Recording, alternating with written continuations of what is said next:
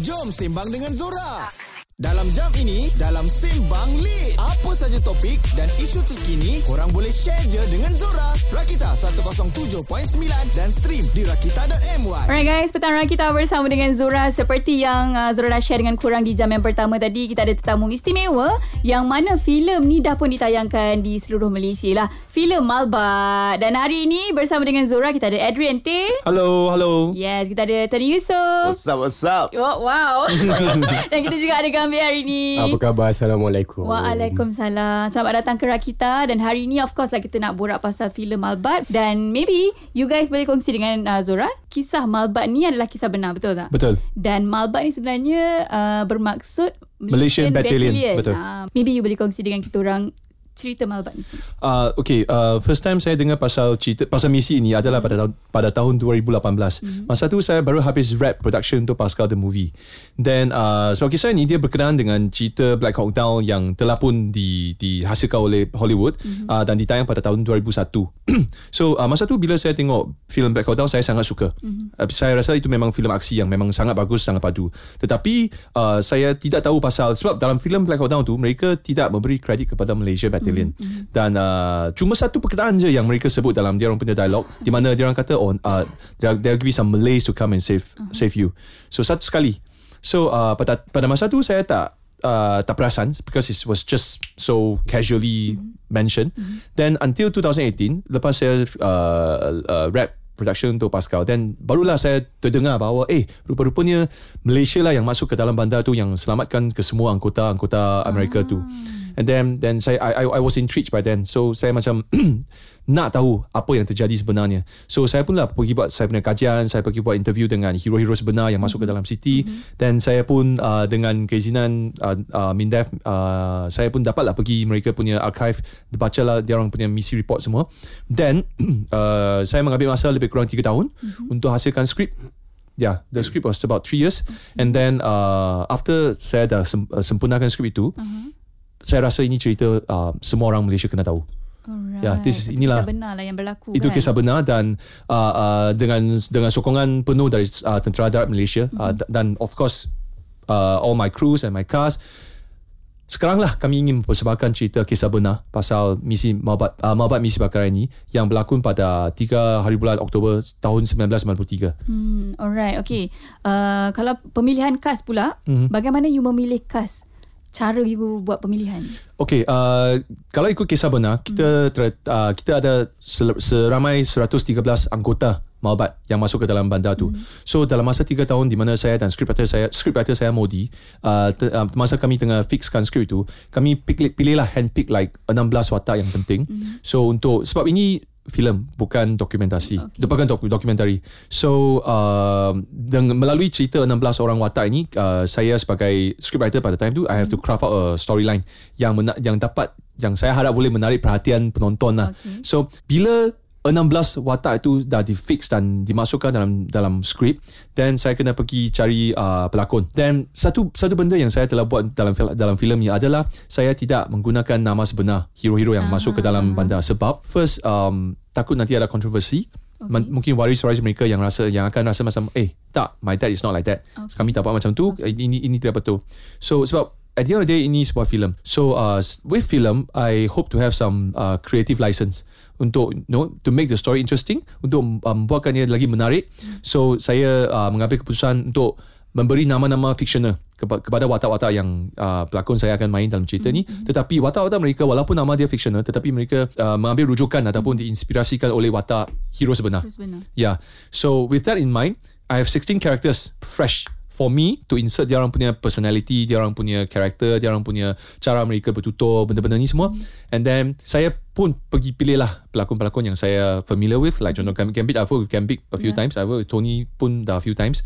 Then saya akan fikir sama ada mereka sesuai untuk watak tu, because semua yang kesemua watak tu mereka ada age group yang lain-lain. Of course Tony kena main watak yang So itulah, and bila saya dah lock mereka dalam saya punya imagination, saya memang akan tweak the character untuk buat macam lagi sesuai untuk mereka based on the personality yang mereka pegang. Yeah. Alright. So that's how I do it. Alright. Panjang kan cerita dia sebenarnya. It's okay. Kita pun nak tahu cerita pasal Malbatt ni, tapi bagi Tony Yusof pula, first introduction you dalam filem Malbatt ni, maybe you boleh cerita sikit karakter you dalam filem ni.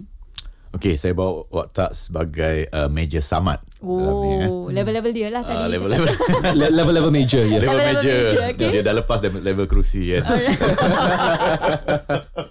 Okay. So seperti yang apa Adrian cakap tadi, nama-nama karakter ni fictional.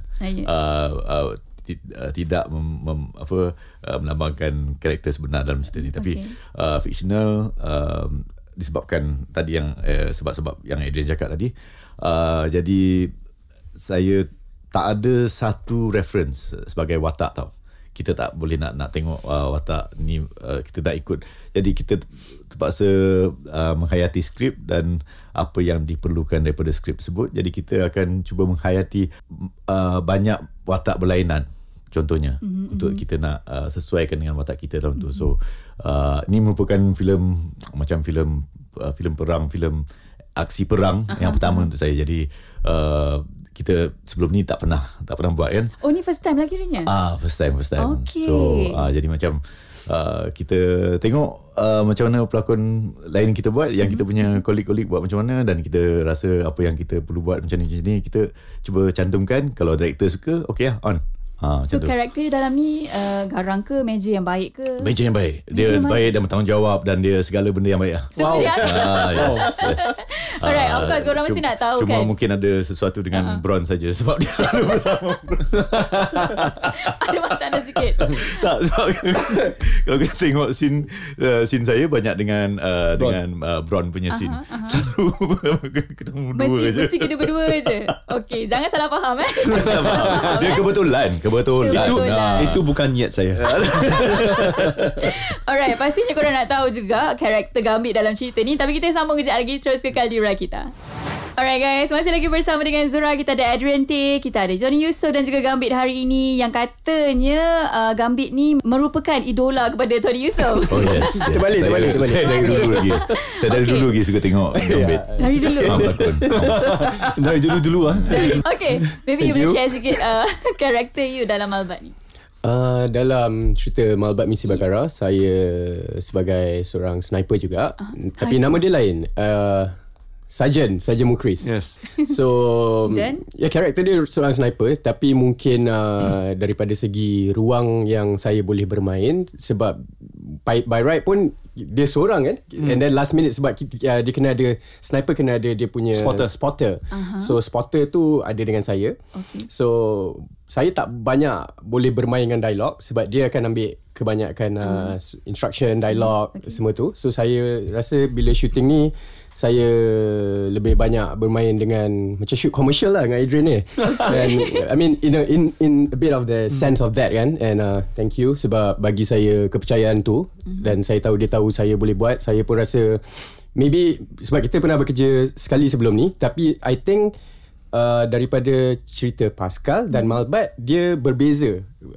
Memang cerita perang, tapi dalam konteks strength, amount of people, dia berbeza kan. Sini kita ada ramai cast, ramai satu. Nombor dua pula, cast tu daripada different level, tahap umur sekian kan. So benda tu berbeza. And bila saya shoot cerita ni, saya dah ambil kira lah sebagai, contohnya macam saya sebagai sniper, dalam cerita ni saya banyak bermain dengan siapa. So daripada konteks tu, I rasa communication kita pun gets better. And sometimes communication tu bukan hanya daripada segi kata-kata, tapi body language. I personally think that touch is senang lah. Saya senang faham dia pun mungkin mula faham saya daripada segi freedom dekat set, sebab set lain tau, dekat luar akan lain. So yeah, karakter dia lebih commercial dari Adrian punya technical touch. Wow. saya nak tambah sikit boleh tak? Sebab saya tahu kenapa Adrian pilih Gambit untuk jadi sniper. Kenapa? Sebab dia kena ialah sebab dialog tak banyak, jadi macam mana kita nak seimbangkan, dia pilihlah yang paling handsome. Okay, saya lunch on me Tony. Dia bagi dialog yang banyak macam saya ni, sebab yang paling tak handsome. Gambit. Kenapa dialog dia tak banyak? dia kan sniper. So sniper kebanyakan peluang mereka serang-serang saja kat tempat yang jauh. So dia, sebab Gambit kita pernah bekerja dengan Pascal, dia pun main watak sniper juga dengan Pascal. So I think he has that look, and then dia boleh bawa lah watak tu dengan baik. That's why sekejap je I bukan cast dia, I cuma bagi tahu dia, okay saya nak awak untuk watak ini on. Dia simple lah, cuba dia tengok mata dia tajam tak.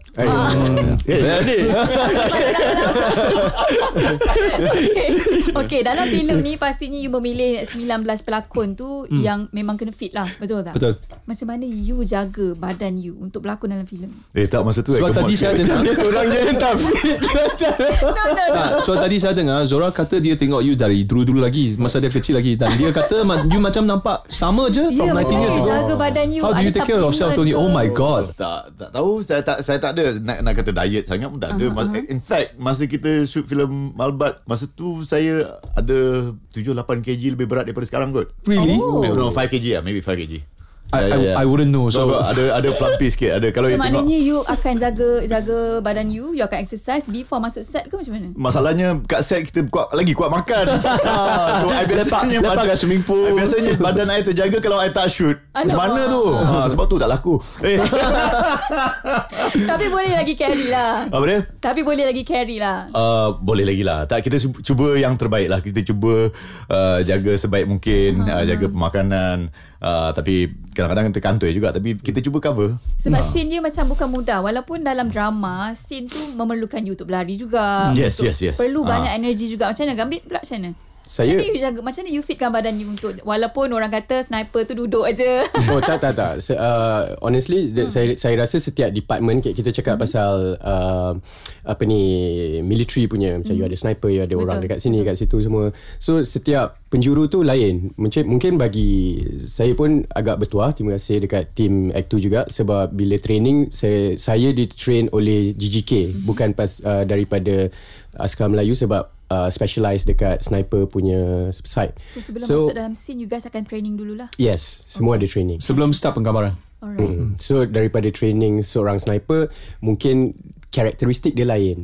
Dia lebih chill, lebih dia ada dalam dunia dia sendiri. Dia pemerhati, sebab kerja sniper ni bukan hanya pulling the trigger, tapi mostly giving information, segala benda-benda macam tu kan. So karakteristik dia lain, tapi tetap kena fit. Cuma kepelbagaian dari segi fit tu berbezalah. Kalau macam you cakap lori horsepower dia tinggi, but then it's not for overall terrain. Contohnya begitulah.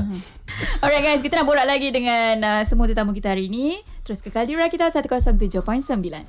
Alright guys, kembali bersama dengan Zora di Petang Rakita yang, dan hari ini untuk filem Malbatt kita ada Tony Yusof, Adrian Teh yang merupakan pengarah untuk filem ini, dan juga Gambit yang merupakan sniper. Dalam filem ni dia Adrian Teh. You cakap Adrian Tan tadi. Adrian Teh. Sometimes I dah okay. I pernah dibagi nama Adrian Tan, Adrian Teh, Andrew Teh, Vincent Teh. Apa lagi ya? Lupa dah. Anyway. Yeah, it's okay. Alright, okay. Yeah. Kalau tengok dekat social media, kita tahu kebebasan bersuara untuk orang komen dalam filem Malbatt ni kan. Kita nak bagi dengar satu komen daripada seorang influencer. Boleh. Yang followers dia lebih 700,000 dekat TikTok. Okay. CGI dia banyak sangat, so dia nampak mengarut dan nampak macam fake. Nampak fake. Faham tak? Macam nampak macam syuting dekat dalam studio. Orang kena tengok sendirilah. Komen daripada seorang influencer yang mana boleh mempengaruhi viewers, penonton untuk datang. First of all, saya tak kenal siapa dia. Siapa nama dia? Syaf. Okay, thank you Syaf sebab sudi beli tiket pergi tengok. I think thank you very much. Dan saya dengar you punya komen. Tapi you have memanglah apa yang you rasa tu your pendapat you, tetapi cuma cerita ni pada pendapat saya dia kisah benar. So kalau boring ke tak tu, I don't know how to meet your expectations, sebab ini memanglah macam mana Malaysia pergi selamatkan the Americans lah. That's number one. Number two, pasal CG tu, I mean semua orang ada expectation, right? Maybe movie ni tak sampai you punya expectation, tetapi banyak juga saya yang baca komen yang suka, yang rasa okay, dan of course mungkin your expectation lagi tinggi lah. And yeah, sorry for not meeting your expectation, and thank you for watching the movie. Alright. Yeah. Walaupun dia cakap relax je. Yeah. Okay. But there's nothing to get angry of. Honestly, sampai sekarang, most of the comment yang I baca tu memang positif. Mm-hmm. Most of the comment yang I baca. I'm not sure about you guys. I think so. Sebab kalau pada pendapat saya lah kan, kalau satu karya tu sebagai seorang sutradara atau director, suka hati dia lah nak buat cerita macam mana. Sebab dia takkan dapat memuaskan sesiapa pun. Kalau kita tengok cerita Nolan pun, Oppenheimer pun, tetap ada orang cakap this not Nolan, this not this. But mungkin keselaluannya dia buat benda yang lebih friendly kepada touch audience. Tapi mungkin kali ni dia nak ada depth dia sendiri dari penceritaan details itu. Sebab pintu mana yang dia masuk berbeza apa yang dia ambil, terpulang pada dia. So daripada segi mungkin teknikal pula, pada pendapat saya, kalau macam dalam cerita ni, you ada katalah banyak benda yang 9 points atau 8 points. And then ada satu benda yang mungkin dia 6 point. Dia akan nampak ketara warna itu lebih. So orang akan nampak kenapa. Padahal kalau yang lain didropkan kepada 7 point, mungkin orang takkan komplain. Tapi disebabkan yang lain tu mungkin agak bagus, dan satu drop dia highlight kepada situ. Tapi personally bagi saya suka Black Hawk Down. Saya tengok Black Hawk Down. So dalam setiap skrip cerita yang saya buat, saya akan baca skrip dulu. Adalah satu dua yang mungkin I tutup mata tak baca. Tapi even cerita Bakara, Malbatt Misi Bakara ni, saya tetap baca skrip. Dan bila saya baca skrip tu, itu actually kali pertama saya, bukannya audience lain, saya tahu Black Hawk Down, this is actually the real story. And I didn't know. So I sangat, of course lah, kita syuting role apa saya pilih itu daripada saya sebagai pelakon, tapi daripada seorang penonton Malaysian kan, I feel that this is something that everyone should know. And I think just for us, for Adrian and the team semua, to take this and make it happen is really something yang sangat berani. And as a Malaysian, I think I feel proud, you know. Yeah. So I would see it from that angle lah.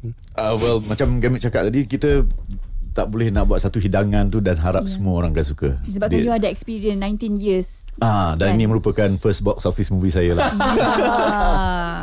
Alhamdulillah, melalui macam-macam rintangan.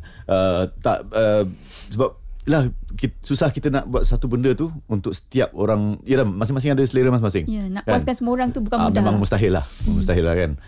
Sebab cerita yang paling, benda yang paling best in the world ke, mesti ada je haters dia. Betul. Kan, dia mustahil tak ada benda tu, tak ada satu benda tu tak ada haters kan. Tapi di sini saya nak bagi advice kepada orang yang nak tengah terfikir-fikir nak tonton ke apa, cuba tengok dan jangan percaya cakap seorang je lah. Kena tengok apa kata reviewer lain, apa kata bagi saya lebih baik ikut hati sendiri. Kalau rasa tergerak nak pergi tengok, pergilah tengok. Kalau you guys nak tahu apa kisah benar dalam Malbatt ni yang cuba diketengahkan oleh Adrian Teh, so korang kenalah tengok benda ni betul. Dan dan saya ada juga baca review from some of the movie reviewer. Diorang pun ada kata boring sebab asyik dalam APC je. Asyik dalam APC dan tak macam diorang nak tengok macam mana Malbatt pergi selamatkan yang anggota mereka yang terperangkap tu. Inilah mereka, macam mana kita selamatkan mereka. Sebenarnya inilah yang terjadi. Sebab mungkin dia orang punya expectation, kena keluar dari APC, tembak-tembak, tarik-tarik, bom-bom, kebabum macam tu. So itu mungkin dia orang punya expectation. Dia macam selera orang lah.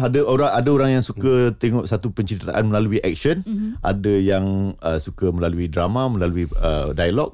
Jadi ikut cita rasa masing-masing. And then my point is, kisah benar yang memang berlaku pada tahun itu, 90% tepat dalam cerita ni. So untuk manage ataupun di sini saya boleh kongsikan to expectation untuk tengok filem ni, ini cerita benar. It's not a fictional story yang di mana saya create. Saya memang ikut kisah, saya ikut fakta. Saya ikut fakta, point-point yang telah berlaku. So mungkin bukan fakta yang korang ingatkan ataupun korang tengah expect, tapi inilah fakta. So if you after watching this movie, mungkin kamu semua rasa boring kenapa asyik dalam APC, tapi inilah yang betul-betul berlaku. This is what actually happened. So, kalau mungkin Adrian buat kebabum akan ada pula komennya bomb power tapi tak real. Nanti veteran akan datang. So I think he choose to share the truth, which I think matters most kot. Betul. Alright, okay, jom kita tenangkan hati dulu. Stay tuned, Rakita 107.9.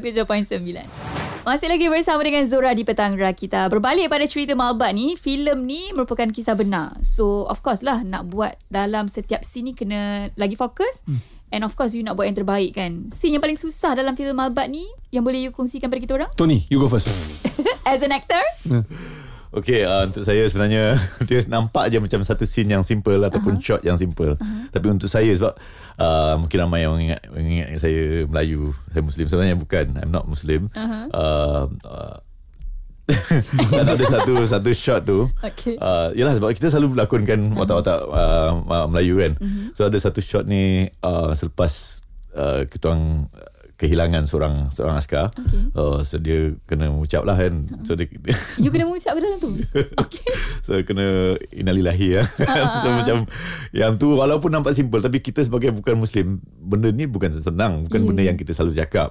So I actually ambil masa beberapa hari sebelum untuk rehearsal.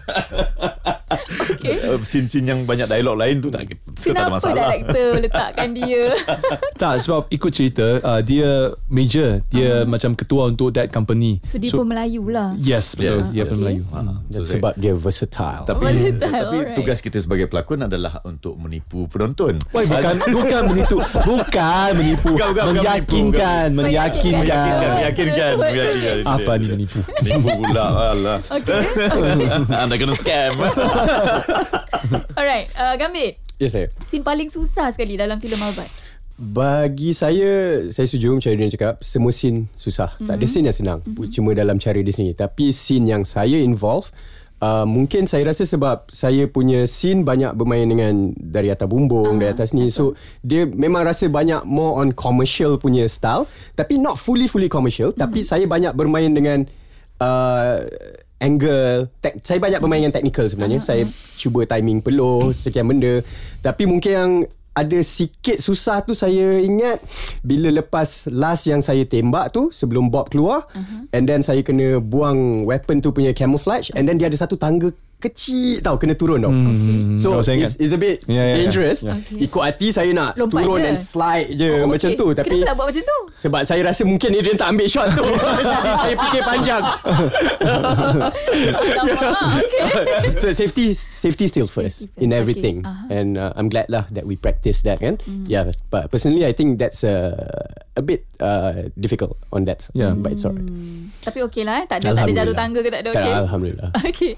Sebagai seorang pengarah, banyak-banyak scene, kita tahu semua susah. Betul. Semua memang sangat-sangat mencabar. Lagi-lagi filem action kan. So which one yang you rasa macam 3-4 kali fikir ni?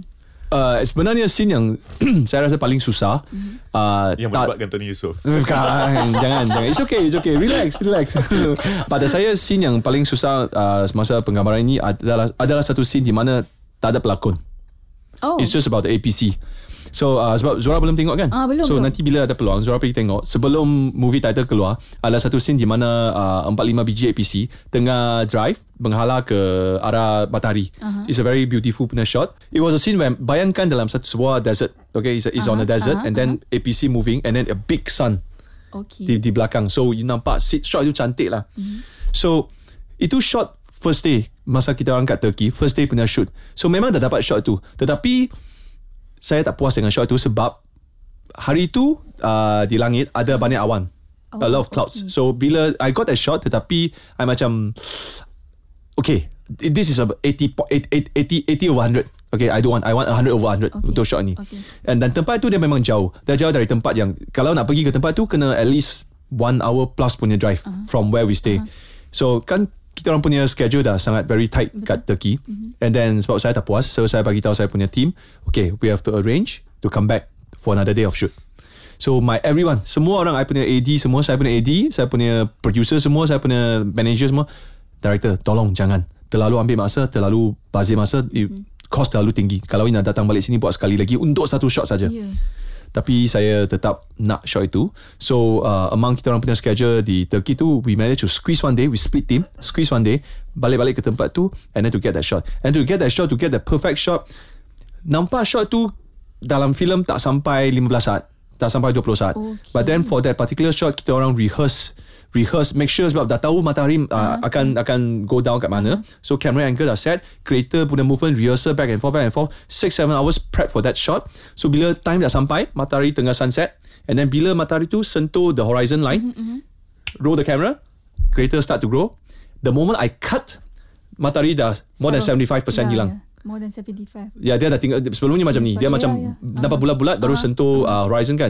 Itu time tu I roll the camera. Bila I cut saja, dia dah sampai sini. So there's no chance for second take. Nasib baik I got that shot.